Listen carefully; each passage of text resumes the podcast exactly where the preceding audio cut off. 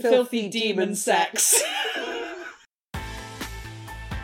Hello, you are listening to Grape Culture, the podcast where we talk about wine, pop culture, and feminism. I'm Kim, I'm Sam. and we hope you enjoy the show.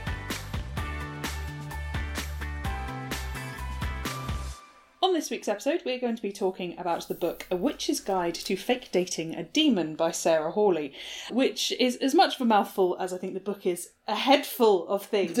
um, but before we start talking about that, we have some wine. Kim, what we got? We have got the Patrick Chaudot Fleurie.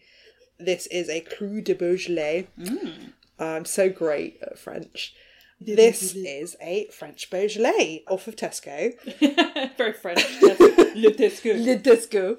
It is described as an elegant Fleurie with aromas of fresh berry and cherry fruits on the nose, a bright and expressive palate with flavours of juicy ripe red fruit and hints of spice.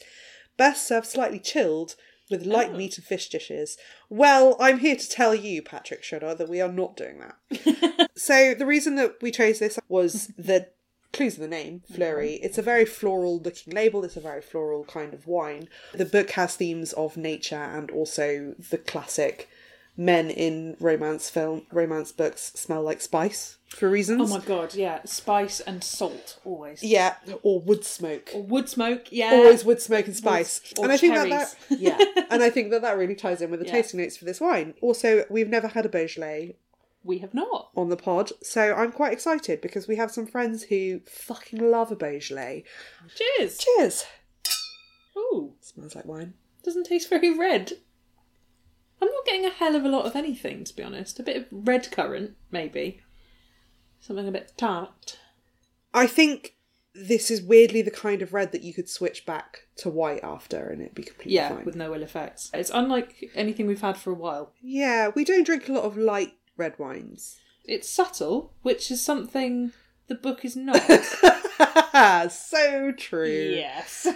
So once again, we are talking about A Witch's Guide to Fake Dating a Demon by Sarah Hawley. Sam, do you want to give us a brief overview of the plot? I will endeavour to do so. So, the book is about a young witch called Marielle Spark who lives in this magical town in Washington state. She is a witch from a prominent witching family, and there's this big prophecy around how powerful she's going to be and how much impact she's going to have. But actually, when it comes to practicing magic, she's not that great. Or she is defined as not being that great in the eyes of what is traditional and celebrated magic, but she's actually really good at growing plants and nature magic and things like that, except people don't really give a shit about that, apparently, in this Washington town. Um, and one day she tries to summon some flour to do some baking and accidentally summons a demon called Ozroth the Ruthless. and he can't leave until they've made a bargain, and the bargain is her soul in exchange for whatever she wants. Because that's the laws of the demon world, apparently. You have to have a bargain, or you just sort of follow people around forever. And to explain this demon's presence, she says that he's her boyfriend to people, particularly her mother, who's a dick. And then from then on, it's just a series of kind of events in this magical world that lead to her and this demon getting closer. And oh, surprise, the demon has a human soul, which no other demon has because a deal went wrong. So he can feel things like raging boners. Um, and titties. love. and titties, raging boners, love and titties. It's my sex tape, and then it's about them getting closer, and then they're trying to at the same time battle. Well, she is trying to battle some development on the land in the town, which is magical and has lots of endangered creatures. And it's threatening the magic of the land. yeah, And only she realises because she's the nature witch. Yeah, and she's the only person in tune with the land, and um, you know, chaos ensues, predictable romance ensues, filthy, demon, demon sex ensues against trees, on kitchen counters, all that kind of thing. And uh, then in the end, it's all resolved, and everyone lives happily ever after. Um, I won't go into For a details. normal human lifespan. Yeah, for a normal span of human years. And yes, Oz and Marielle end up together. There's other side characters in this. There are her friends, Calladia, who is Sports Witch, and Themmie, who is Pixie, who loves Pixtagram, which is basically basically Instagram for pixies. Pixie influencer. Pixie influencer. There's also Marielle's family, the Spark family, who are quite often the worst, but there are some good eggs in there. and then there's, And then there's um, Astaroth. Yeah, Astaroth, who Oz's boss. Oz's boss slash mentor, who's the bad demon of the bunch, basically. Mm. Yeah. So anything I missed? Demons in this world are, for reasons, really sexy men, but they just happen to have horns that also double as erogenous zones. They are also there are also female demons in the second book, but obviously we're only talking about the first one. Yeah. But there's only talk of the male sexy demons with their erogenous horns. Erogenous horns. Ladies and gentlemen, please welcome to the stage. Erogenous, Erogenous horns. So that's the book. This is a debut novel, I believe, from Sarah Hawley. Certainly by reading her author bio, I don't think she's written anything else. She's primarily an archaeologist. So this was an interesting foray into the world of romance. Kim, what did you think of it? I guess I shouldn't have been surprised that a book with the most on the nose title, which is Guide to Fake Dating a Demon, that caused the bookseller that sold it to me to be like, that's a great book title, oh my god, and laugh, and then tell me about an upcoming book called Big Gay Werewolf. Oh, amazing, I'm here for that. Yeah, and I was like, sold, Come sign me up. that it's very heavy handed on the nose. Now, look, I enjoyed reading this book. This book was this book was perfectly fine, and I'm not someone who discredits romance as not being high art, all this sort of stuff. But this was fun and dumb. It was slightly laborious, and it had a lot of stuff that it wanted to achieve. And in some of those ways, it did it in a very sort of clunky, lumbering way. I wasn't expecting highbrow romance from A Witch's Guide to Fake Dating a Demon, and Shocker. that's okay. And it was very enjoyable, and it did. It literally does what it says on the tin. It's very heavy-handed, and it's not just heavy-handed in the sense that like she's a witch. By the way, did you know that she's a witch? Mm. This book tries to deal with a lot of issues, and I think that there is a very obvious climate change agenda mm-hmm. going on there that again is not subtle. There's very obvious messages about consent and trauma and family and mm-hmm. boundaries mm-hmm. and toxic masculinity is a phrase that actually gets used in the book. And The power of friendship. the power of friendship Yeah. and and believing in yourself and there's all these different things that it is addressing hmm. and it does none of them subtly but it also does nothing by halves like everything is explored Oh, we mean everything. Well, not quite everything. A lot. everything that i'm comfortable with everything on Kim's yes list. Yeah. so yeah enjoyable fun i don't think it's a stupid book i actually think it's a very like it's a book obviously coming from someone who has a lot of very important thoughts and and mm. clearly engages with the world that she's living in but it is enjoyable but unsubtle which i think is probably what you're after if you're picking up a witch's guide to fake dating a demon Yeah. Um, sam what about you Yeah, agreed. It is uh, not a very subtle book, but I don't think you would expect it to be. If you are in the market for fun fantasy world, but also people getting railed by beings from another plane, consensually um, consensually, then yeah, this is probably for you. I I think we will talk about the sex scenes in a bit. I do have feelings on them, but it treats things that should not be revelatory as revelatory. I think is one of the issues I have with it. Like the whole thing with with Marielle is that she's there's this prophecy around her birth, and she's meant to be very powerful, and she. But she doesn't display any of this magic, and her family sort of despair and say she's embarrassing them and whatever. And then Oz is like, "Do you think maybe you're getting in your own head and getting in your own way and putting too much pressure on yourself?" And then she's like, "How dare you!" and then storms off. And then suddenly, gasp! It turns out that it was that she had to be doing it for the right reasons and not. And it was just all very laboured at points, I think. But it was fun. It was silly. I did like a lot of the characters. I don't think the characters were anything I hadn't seen before. no but i But I, liked them. I think that you know we've talked about it before when we've talked about romance books is that Yeah. there is a lot of reliance on tropes and that is one of the things that makes mm-hmm. it comforting mm-hmm. it's one of the things that people like from it the characters in it do fulfill certain tropes, but again, this book literally mentions the trope. It's like, oh, forced proximity. Like yeah. it literally says those words, and I think that's that's only cute when it's there's only one bed. Like, It wasn't quite clever enough to do nudge, nudge, wink, wink. yeah, but I agree. I did like I did like a lot of the characters. I didn't like all of the characters. there's more to it to discuss. We th- we thought that it would be a good amalgamation of two kinds of stories that grape culture is interested in, which is sexy time and witches. So you said there were a lot of characters you liked. I said I liked a lot of the characters, but you also said there were some that you didn't. Who were your heroes from a character perspective, and who did you want to punt three states over, um, as happens to the demons in this book? So character wise, I liked all the characters as characters in the sense that I wouldn't necessarily want to be friends with them, mm. but I thought that they were well written and, and enjoyable in the sense that I could picture them all and, and I think that they really fleshed out everything. There were obvious characters that I didn't like. The fucking mother, Yeah, she was the worst. and in fact, Calladia's mother as well. Diantha and Cynthia. Oh god, I want to fucking kill ya. yeah, they were fucking awful, but they're supposed to be awful. They, you know, they are they are Karens. They are magical Karens. They are a coven of Karens. Up with a K, like the Kardashians. Yes. Oh my god, keeping Yeah. up with the coven.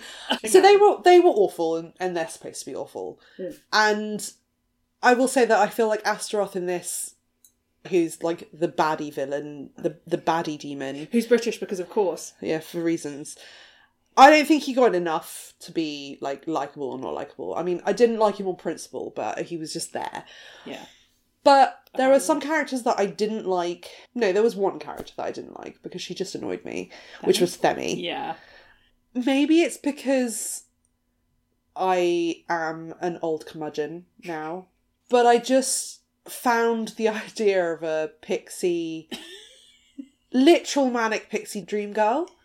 But she changes her hair color every two days, and she's an influencer, and she Yeah. loves strawberry milkshakes and sugar, and and and oh, but actually she's really strong, and I just found her fucking insufferable. Yeah. And I think that would have been fine if A, I didn't have the suspicion that there's going to be a book about her, in which case I'll probably end up loving her. But B, that she's in a couple of really integral scenes in this book.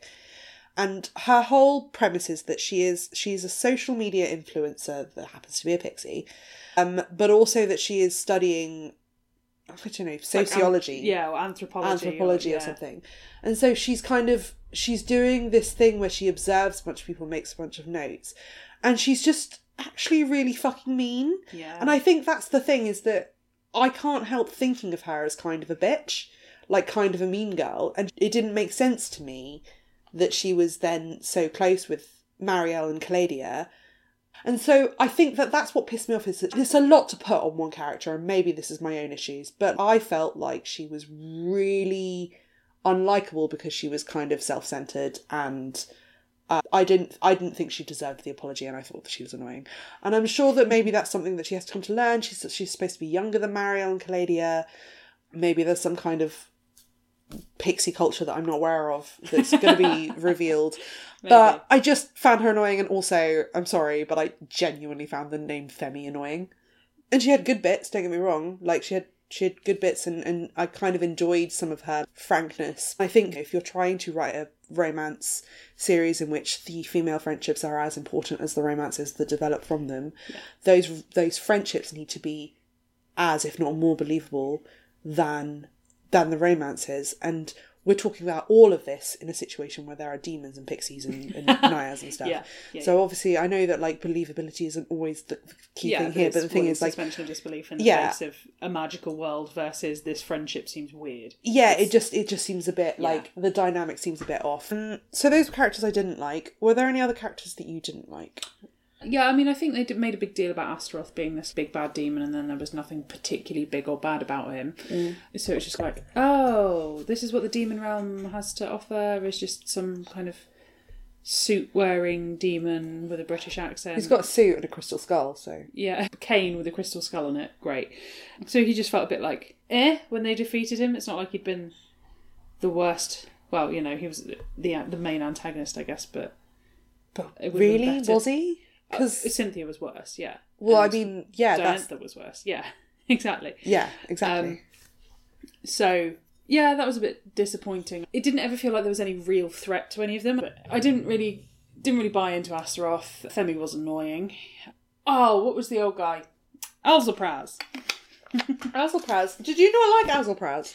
No, I I did like Alzapraz, but I also thought it was it didn't make any sense to me that he would be so dismissive of Marielle And then H the magic. entire way through is with someone so old and wise and then for her to be like actually you've been a bit of a dick and then for him to be like oh no yeah you're right Yeah. like that seemed a bit I thought bit he was on her side. yeah that was what i thought And So I was like, really "You made me surprised feel like shit yeah that he also had been contributing to that Yeah. feeling. Yeah. What about characters that you liked? I did i did like marielle she wasn't perfect great but she, she reminded me slightly of the character in the book that we read the flat share um, Tiffy. tiffy a bit like her she also reminds me of a friend of mine in that short nature witch um, who's a bit chaotic. Love you if, you if you're listening, you know who you are. But yeah, so I liked her for for that reason. I thought Oz was fine. He was just sort of fine. I didn't dislike him. He was a bit wet for a demon. yeah, yeah. I, And I understand he had a human soul, but eh. I think I agree with you in the sense that the thing about Oz was that he didn't have interests. no, he had nothing else to bring. Like they kept talking about, oh, now they can live happily ever after, and what's he going to do? And he's not going to be a bargainer He's got anymore. investments. Don't worry. yeah, and condoms. But it was And like apparently all that he is going to do is Just follow her around. follow her around Years. and and then live live underground. When he was like, "Oh, don't worry, I can live underground when you get bored." Like, what? What? and I think Get some self respect, man. yeah, I think that's the thing. It's like when you not not to demon shame, but when you read human romances, like Yeah. the two halves are two halves. Like they they are two people who have individual lives and, and Yeah.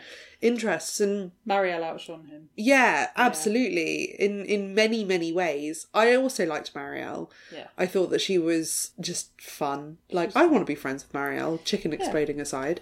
And Calladia seemed like a good person to have in her team as well. I agree. Like Calladia had issues, but I was like, well, Calladia's clearly going to work through those issues. So She's got her own book. yeah, and also. She's trying. She's doing her thing. She's had, some, you know, she's in her healing hot girl era, and Godspeed to her. Yeah. Everyone needs, you know, a friend who will come and punch a man who's done you wrong Yeah, i 30 miles away. yeah. I yeah, I I back Calladia. Don't get on the wrong side of Calladia. No. but I back her. Yeah. I enjoyed her a lot. And that's the thing, like I enjoyed her and Marielle Hmm. so much that I was like, well, okay, so this is this is the story. Yeah.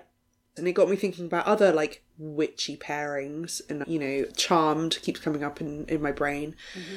And I keep thinking about how in all of these things there are dynamics where there are two people who are like bonded. And obviously in Once and Future Witches, they had their own complicated familial relationship. Yeah. But they all sort of come together and they, they love. Yeah, absolutely. Themmie was jarring, but the other two were great.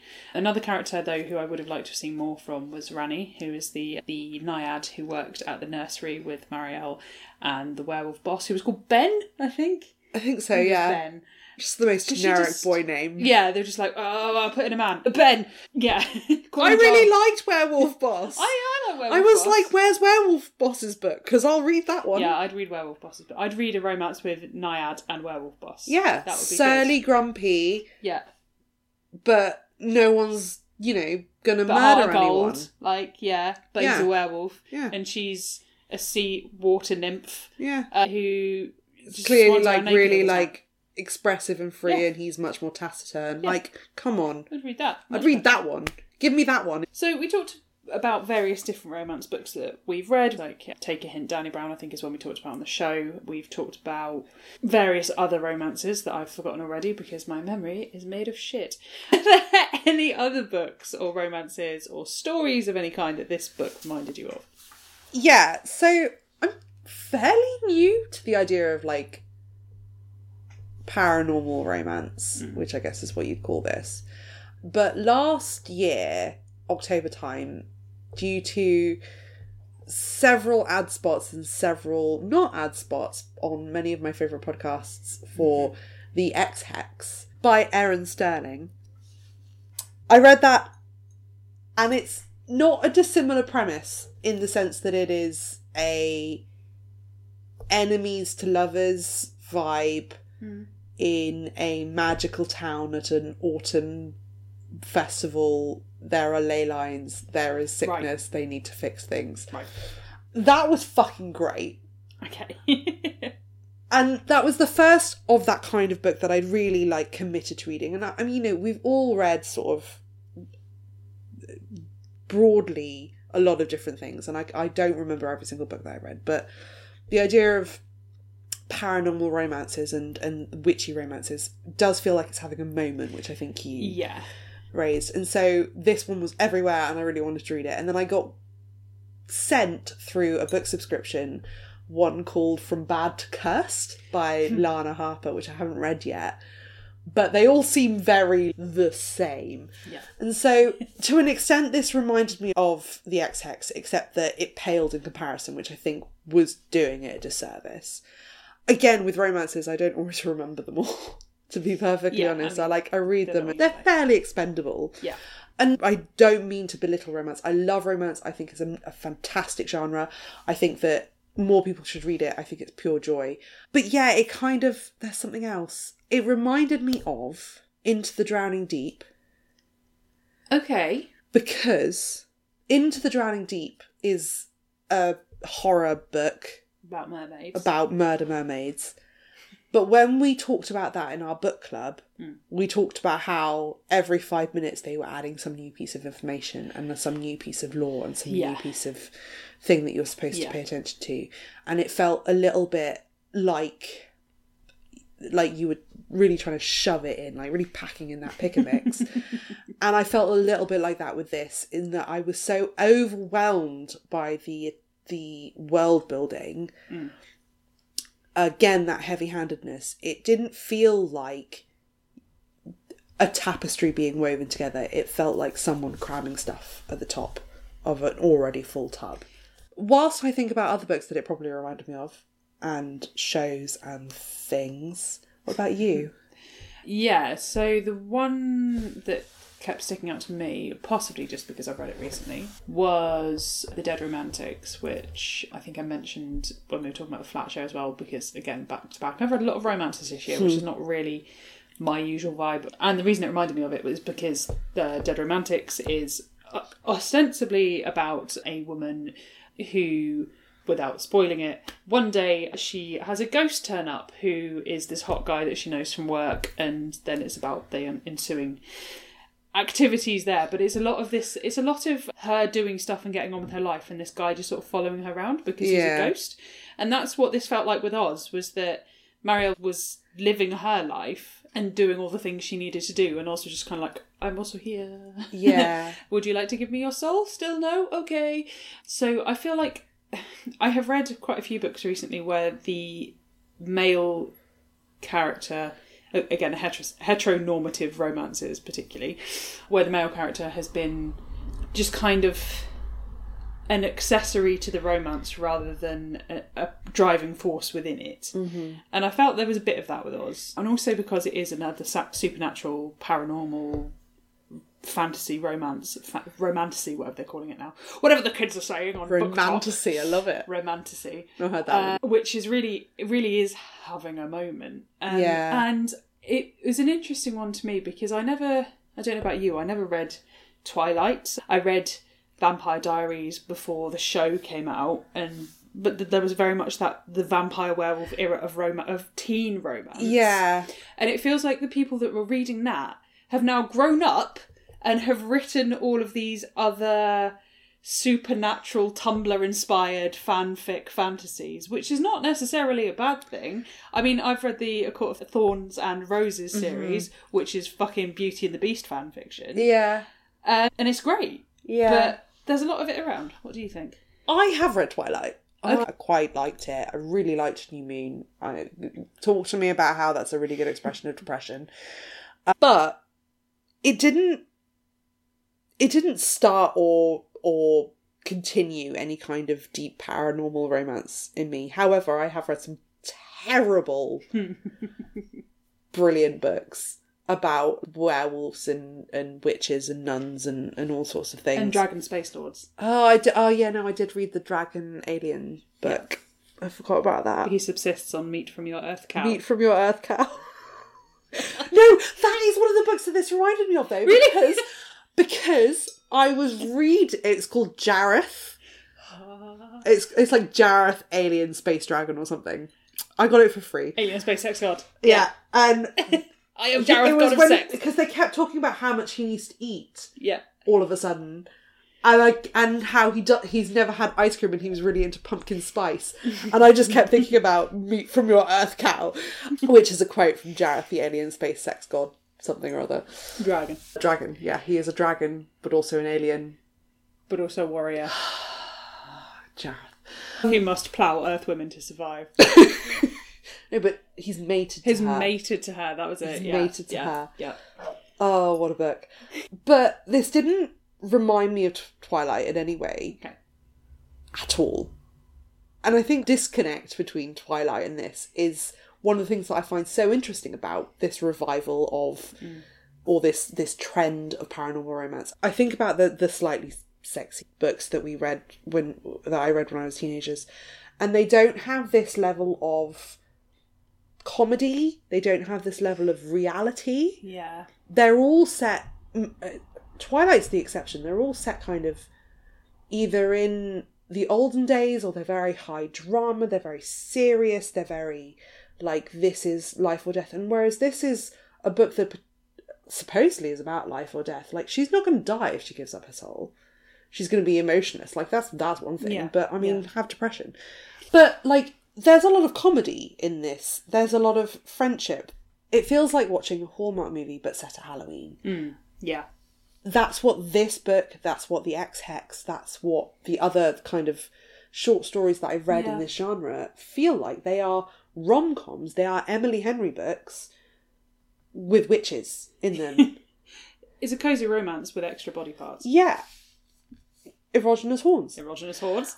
and I think that that's that's why I feel like I haven't read this kind of book before, and that's why I feel like they're so interesting. And so, while I agree with you that it feels like people that read the Twilight and the weird, sexy books that kind of just appeared somehow, the people that read those books that are growing up to write these things, they're writing those with more consent and more agency and more focus on the women. Mm. And so, the fact that you were saying earlier that the men feel like secondary characters in this, in these heterosexual paranormal romances, I think is really interesting because the whole point about Twilight is how much she worships Edward and the choosing between Edward and, and Jacob, but really it's like how beautiful he is, how interesting he is, and how, How interesting his family is. And actually, in this book, she's the magical dynasty. She's the interesting witch. She's the all powerful one. Mm. And he's just some guy That she summoned, by accident. followed by a large dildo. I I'm not saying all of these books are born of having read Twilight, but I just think that the- that that idea that we've read these books 20 years ago when I know when books weren't written for teenage girls when teenage girls were still reading them. And those teenage girls grew up went through a bunch of therapy did a bunch of reading did a bunch of protests lived through the worst fucking president ever and decided no fuck this let's give books to probably 16 year old girls reading these that teaches them about consent agency self-importance self-worth your pleasure is important Yeah. all that sort of stuff and i actually think You don't have to be a skinny, swooning white woman for it to apply. yeah, Yeah. and i actually think i've talked myself into really appreciating it really appreciating this Wow. book for that so Well done. yay Yay for talking yourself into liking something more than you should. Just like demons. and the wine which has made me talk a lot Uh, It's not talked me into liking it that much. I will not remember this wine. I will probably remember this book. I don't think I'll remember this wine. What do you think? I agree. This wine has made me talk a lot because I've drunk most of it because it's so It's forgettable. there. Yeah, but mm, I've got horrible heartburn though. boring. It's not. I know. It's not sitting right. Oh no. At that end, this end bored. This end angry. Spicy. it's spicy. Well, in which case, I think we should have a break. And we'll be back after the break to talk some more about some of the spicier sections of this book romantic heroes and witches.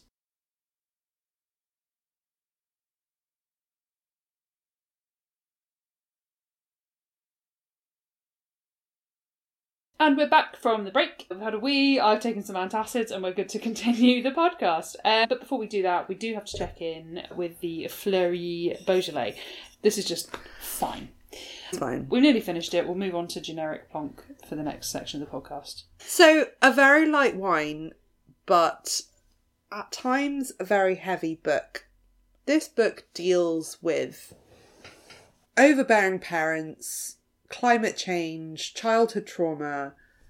There's some abusive ex trauma and Separation from parents. separation from parents and not even moral greyness like downright dealing with someone who has done something that you find morally reprehensible and i think that that's something that i found difficult in this book which is that oz has a backstory that he is given which is is very traumatic and i think the exploration of trauma in this book is an interesting sideline. But Oz also is a person that has caused a lot of trauma. He is a demon. He is a demon that has bargained with souls. He's called Ozroth the Ruthless. He's essentially destroyed the lives of thousands of people. His success as a demon is manipulating people to give up their souls, their magic, their emotions. And ruining the lives of others in order to do so. Yeah, and doing it in a way that you kind of trick them, that Yeah. you win. Yeah.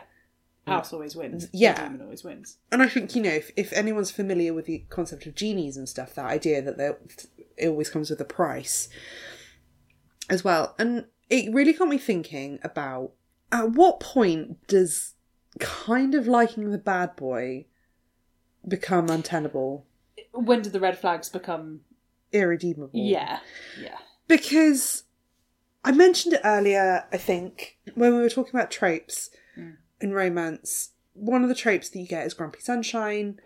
You know, like we we're all familiar with the idea of the bad boy.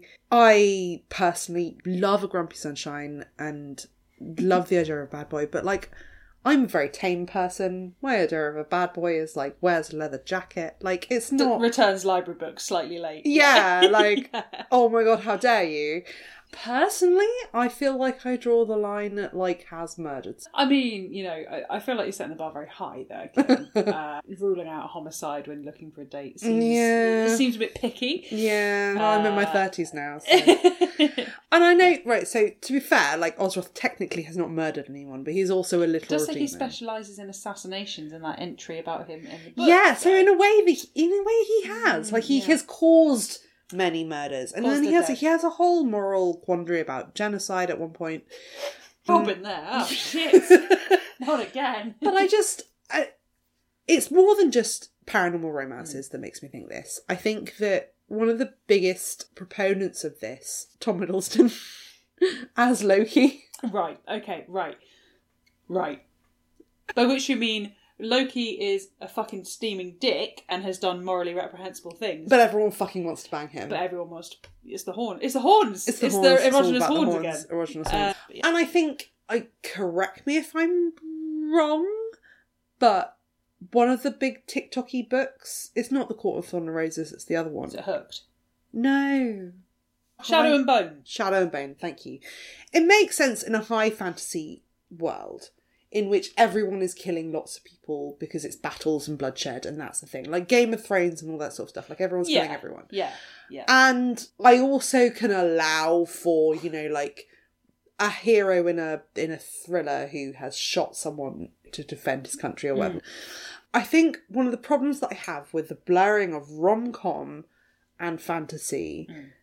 Is that you've got essentially what would be considered a supervillain, what would be considered a bad character. And I know they're trying to redeem it and there's don't judge a book by its cover, blah blah blah blah. But he's killed people and he's shacking up with someone who's like, I just don't want to hurt the flower. yeah. Like Yeah. the worst thing that she ever did was accidentally explode a chicken. This is something that I really struggled with with this book. And it's a thing that I didn't struggle with with the Ex Hex. It's a thing that I don't struggle with in some other romances, but it is a thing that I do struggle with in some shows where you're like, why are you adoring the person that does these horrible things? Do you have any thoughts on this? Do you feel this? Because I think you read romantically darker than I do. I And, do. and you read more fantasy than I do. Uh, yeah, and I've read in the last year or so more romantasy, possibly than you have. I don't know. But it's a weird one because it's that willing suspension of disbelief thing that we were talking about earlier with the pixies and this magical world. But then when someone has done very tangibly awful things, how much can you look past that? Just as how much could you look past Themmie and everyone else being friends? It's not. It's not the same thing, but it's this interpersonal dynamic should remain in any story with the same level of believability, regardless of whether you're setting it on the moon or you're setting it in London when she works in a publishing house. so it's not something that I've ever struggled with morally. I read Hooked, which is a dark romance retelling of the of the story of Captain Hook, and mm-hmm. Hook is a murdering mobster who tortures people, but ah, yeah, but the sex is good. I think you could argue on one hand it's this thing of, oh, you know, I just want to fix the bad boy. I think there'll be people who are reading these things who are like, you know, I just want to fix them. But there's a difference between returning library books late and I've killed 400 people. There's a difference between shagging your best mate and I've killed several people. It depends who your best mate is.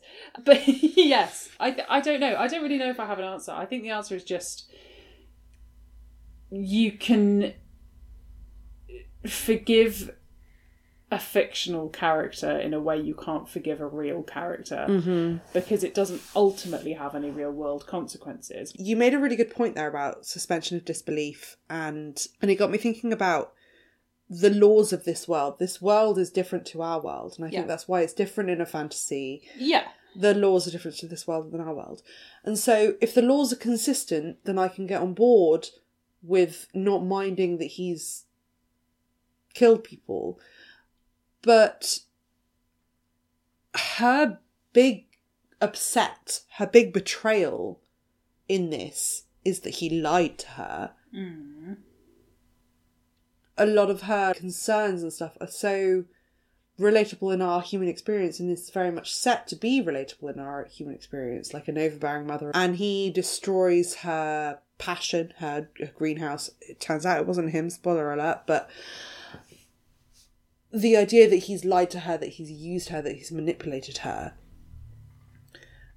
I don't feel like the world was built enough to make that more reprehensible than having spent 200 years Yeah. killing people. I got sucked into this book because I'm a romantic and I'm apparently easily manipulated. but it, it was a lingering concern of mine that I was like, the people that are going to fawn over Oz, you get those people and then they're like, oh, but Darcy's kind of a rude dick. And I'm like, mm, it's not the same. Like, Darcy and Oz are not the same. I think that's my thing. And by Darcy, Yeah, I do mean Mr. Darcy of Pride and Prejudice. They're not the same, but they are going to be put in the same listicle of brooding heroes that you hate to love. I have many thoughts, and I'm going to try and pull them all together. First one is I agree. When I was reading this book, I was like, okay, yes, obviously the whole thing is that he has this human soul, and he's a demon, but he's also like, but he's not like a re- he's not like the other demons, which is literally the point of the book. I'm not a regular demon, I'm a suddenly- cool Yeah, he's a regular demon. Like he's been a terrible demon, but now humans have made him better, as if humans make anything better. and that's the point. And I was like, right, so she's falling for this human soul. She's not actually falling for a demon.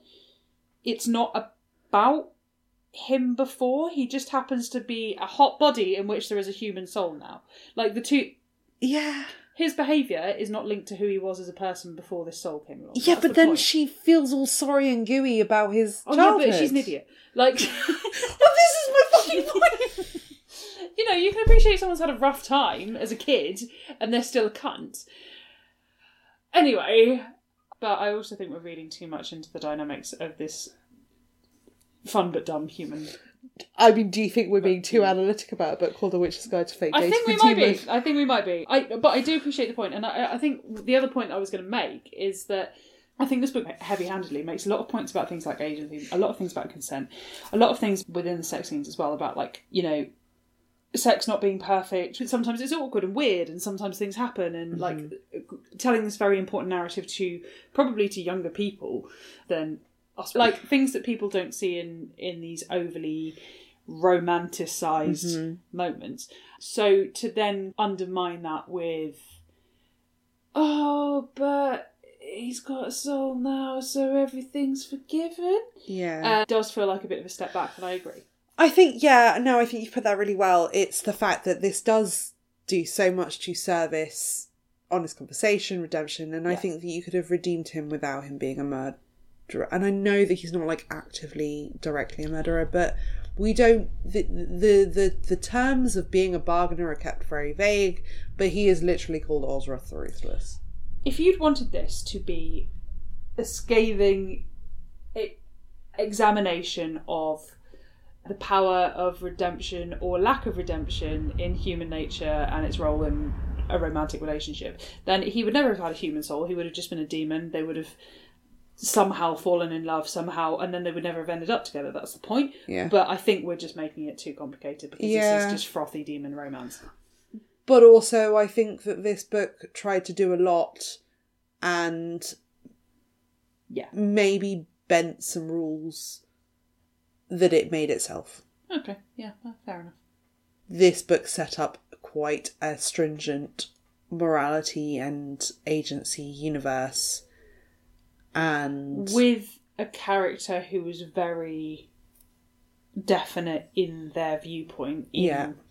Mariel. If she'd been someone who was a bit more like, eh, shit happens, we've all killed 400 people by mistake. yeah, no, but she's But a she was very, lawful quote good. unquote lawful good. Absolutely, Yeah, well, right. chaos- uh, yeah, chaotic good.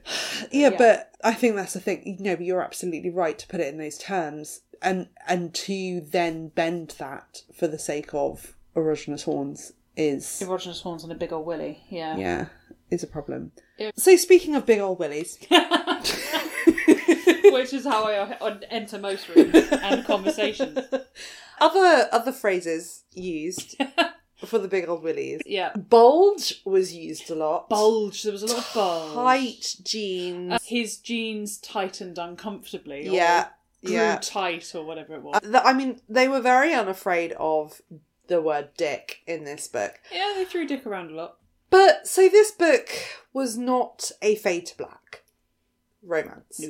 This was very much a thrusting romance. I'm sorry, listeners. Kim just looked me in the eye and said thrusting, and it made me feel very uncomfortable and very aroused. It wasn't mm. afraid. It didn't shy away from a thrusting willy. No, and it was quite verbose in its description of sexy time.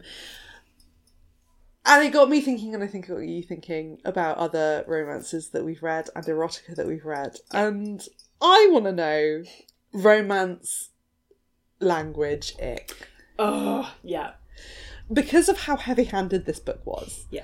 and how obvious this book was, I was like bracing for all the things that I hate when I read erotica. Yes. which are mostly to do with descriptions of female genitalia. Very, yeah, yeah. And so, yeah, I, I just thought it'd be fun. What's your erotica ick? Erotica icks. Oh, and I'm talking God. specifically about language. Yeah, not, necessarily acts. scenario acts. We whatever. support Yeah. everyone's right to enjoy their their their tittle of choice, their We- tittle of choice, They're titbull. tittle, right. their titillation We don't yuck other people's We don't yuck up other people's yums. when it comes to Language. language, choice. Yeah. Uh, and this is personal choice, not anyone else. If you if, if these words do it for you, then fine.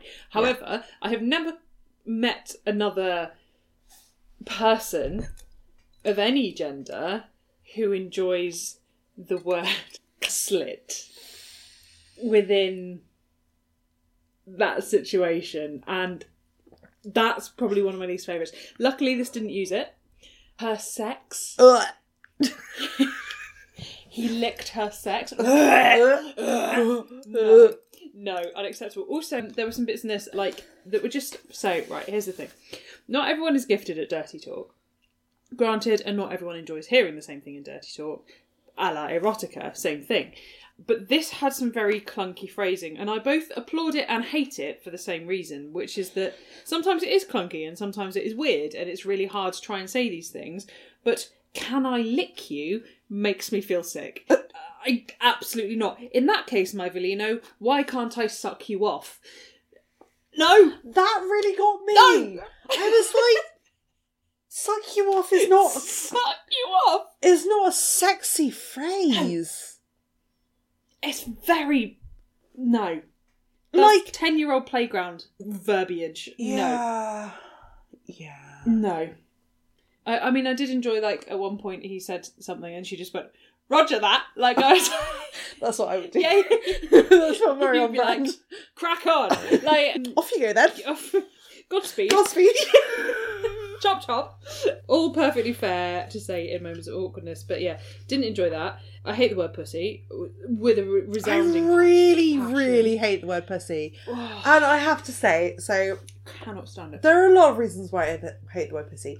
I actually feel like descriptions of female genitalia in romance is one of the weakest points of romance for Mhm. me Mhm. because I don't I don't know that there is a sexy word and No. I think that that is indicative of the patriarchal society in which we live. Yeah. But I don't know that there is a sexy word. But pussy has to be one of the worst of them.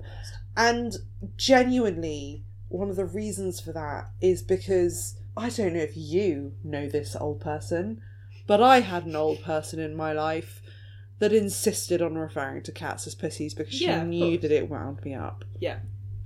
And my brother in law, we both would sit there squirming uncomfortably, being like, please stop saying pussy.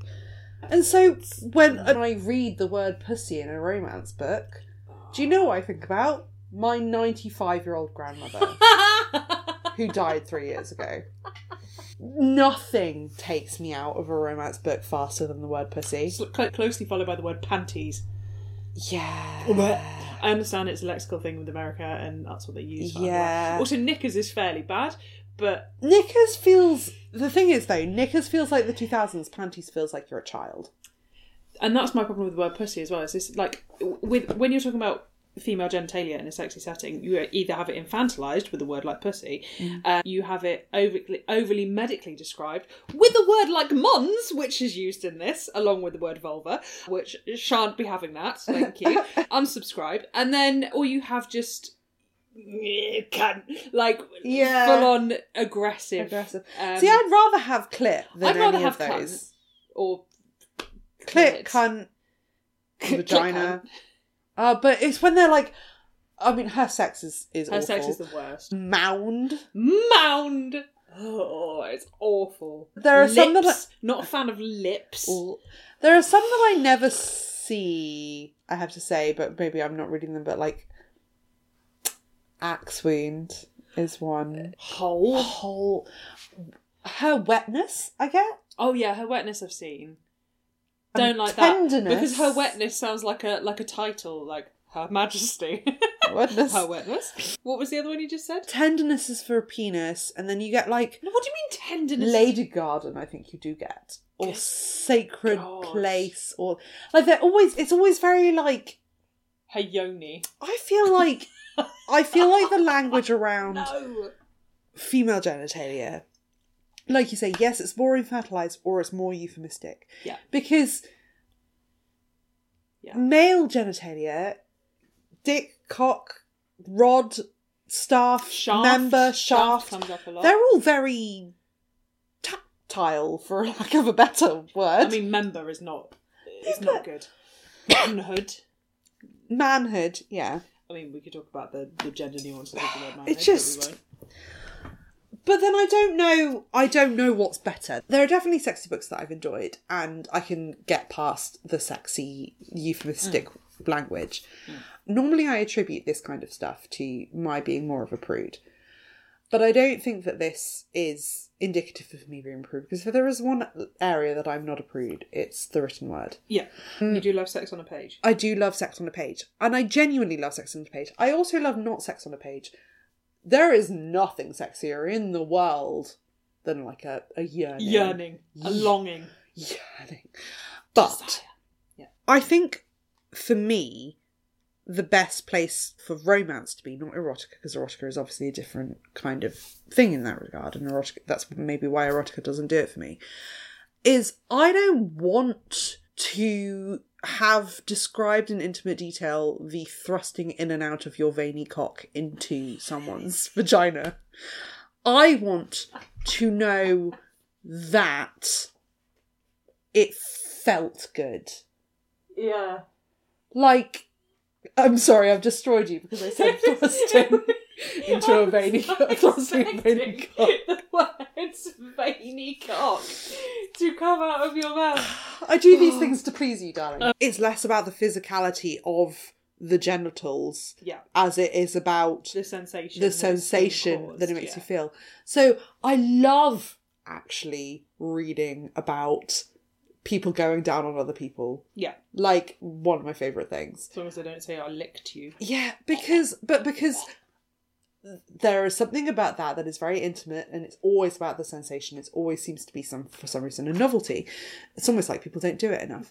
One of the most incongruous moments in this book for me hmm.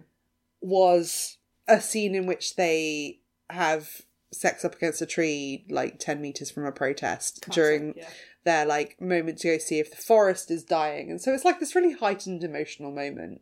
And then they're like yeah but let's thrust against the tree. And it's really descriptive. And the the chapter before is very much about their prolonged sexy time which is fine. I was expecting that at 60% through the book.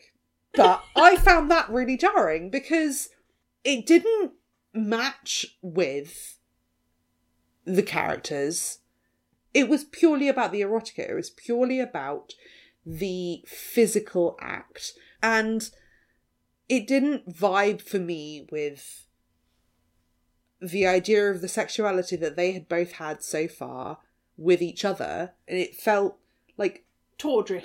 yeah Yeah. and tawdry has a time and a place Also, he used the words gorgeous tits, which. mm, no. i just No. oz had the Oz was not blessed with the gift of the gab. Yeah, but, but this is the thing though. At one point, she's like, "Ah, I I'm not so good at the sexy talk as he is." And like, the man says gorgeous tits. Gorgeous tits! Like, it's god awful. Oh, here's another word I hate pumped. pumped can get in the bin. Not having like that. a fucking petrol station. Yeah. She pumped him in her hand. He Ugh. pumped into her. You're like, ah. Why are they always giant as well? Ah, yeah. Why are they always massive? Ah, I've got to get you ready to take me. I've got to stretch you. I'm Ugh. sorry. Am I a, am I a dress from Primark? Fuck off. Get out of here with that nonsense. But also, then it, this ends with he tied the condom off, and then, for lack of other options, put it in his pocket with a grimace before tucking himself back into his pants.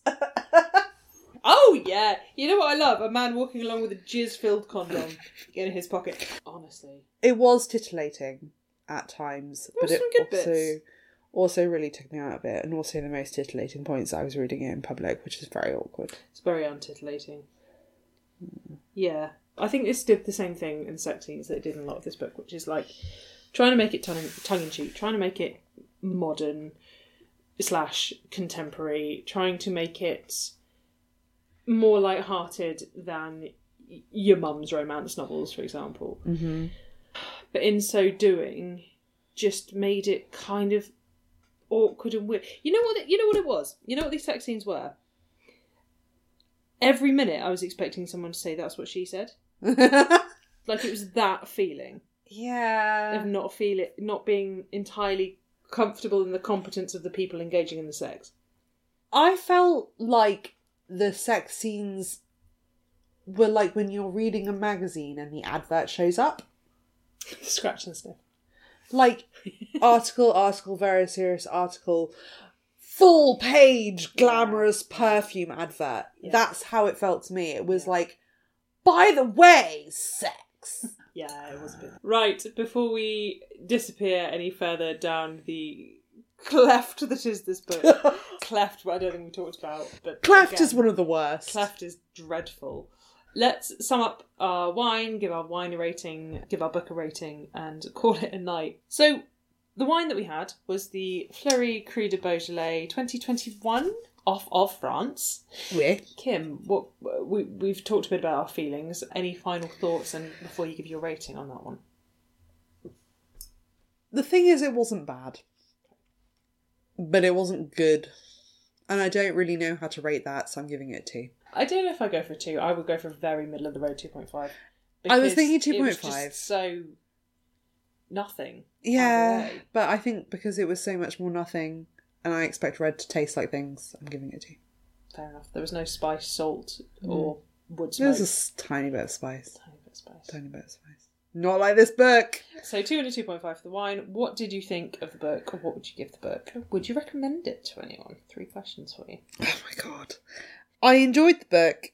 It was not what I wanted to read at the moment, which made it harder to get on mm. board with it. It was heavy handed and clunkier than other romances, and I've read a lot of really good, clever romances lately. So it kind of was a bit of a letdown there. One thing that we didn't talk about was that the next book in the series features Calladia and Astaroth Mm-hmm. falling in love, which I have a lot of problems with So many.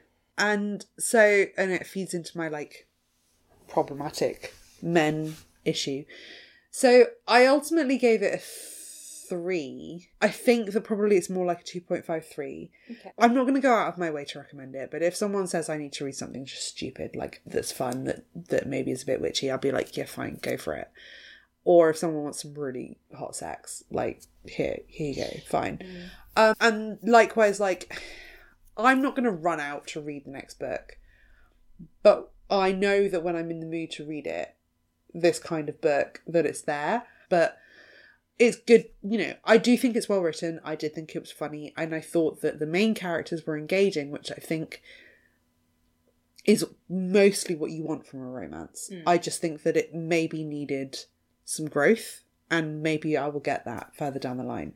Yeah. So I think I'm going to stick with a three. It's sort of an optimistic three. Yeah. What about you? Yeah, I also gave it a three. It won't ever blow your mind. It does exactly what it says on the tin. If you're looking for a beach read, if you're looking for a holiday read, if you're looking for something that's just kind of a read in one sitting situation, then yeah, probably this is great. If you're looking for great sex scenes, again, wouldn't necessarily recommend this book. It was fine. It just wasn't. There's better books out there. There's better romances out there. There's better demon based books out there, I'm sure. But it is a debut novel. It's fun, it's silly. I think I'm going to stick with a three. So, this has been a very average episode, both in terms of the wine and the book. Don't forget to join us in two weeks. We'll have a new episode for you. If you would like to follow us on social media, you can find us on Instagram at Grape Culture Podcast. You can find us on Twitter at Grape Culture Pod. We also have a website, which I haven't updated for about four months. But if you want to have a look and see some of our previous show notes and the wines that we do love, you can find it at grapeculturepodcast.co.uk. Don't forget to come back in two weeks, and we will see you then.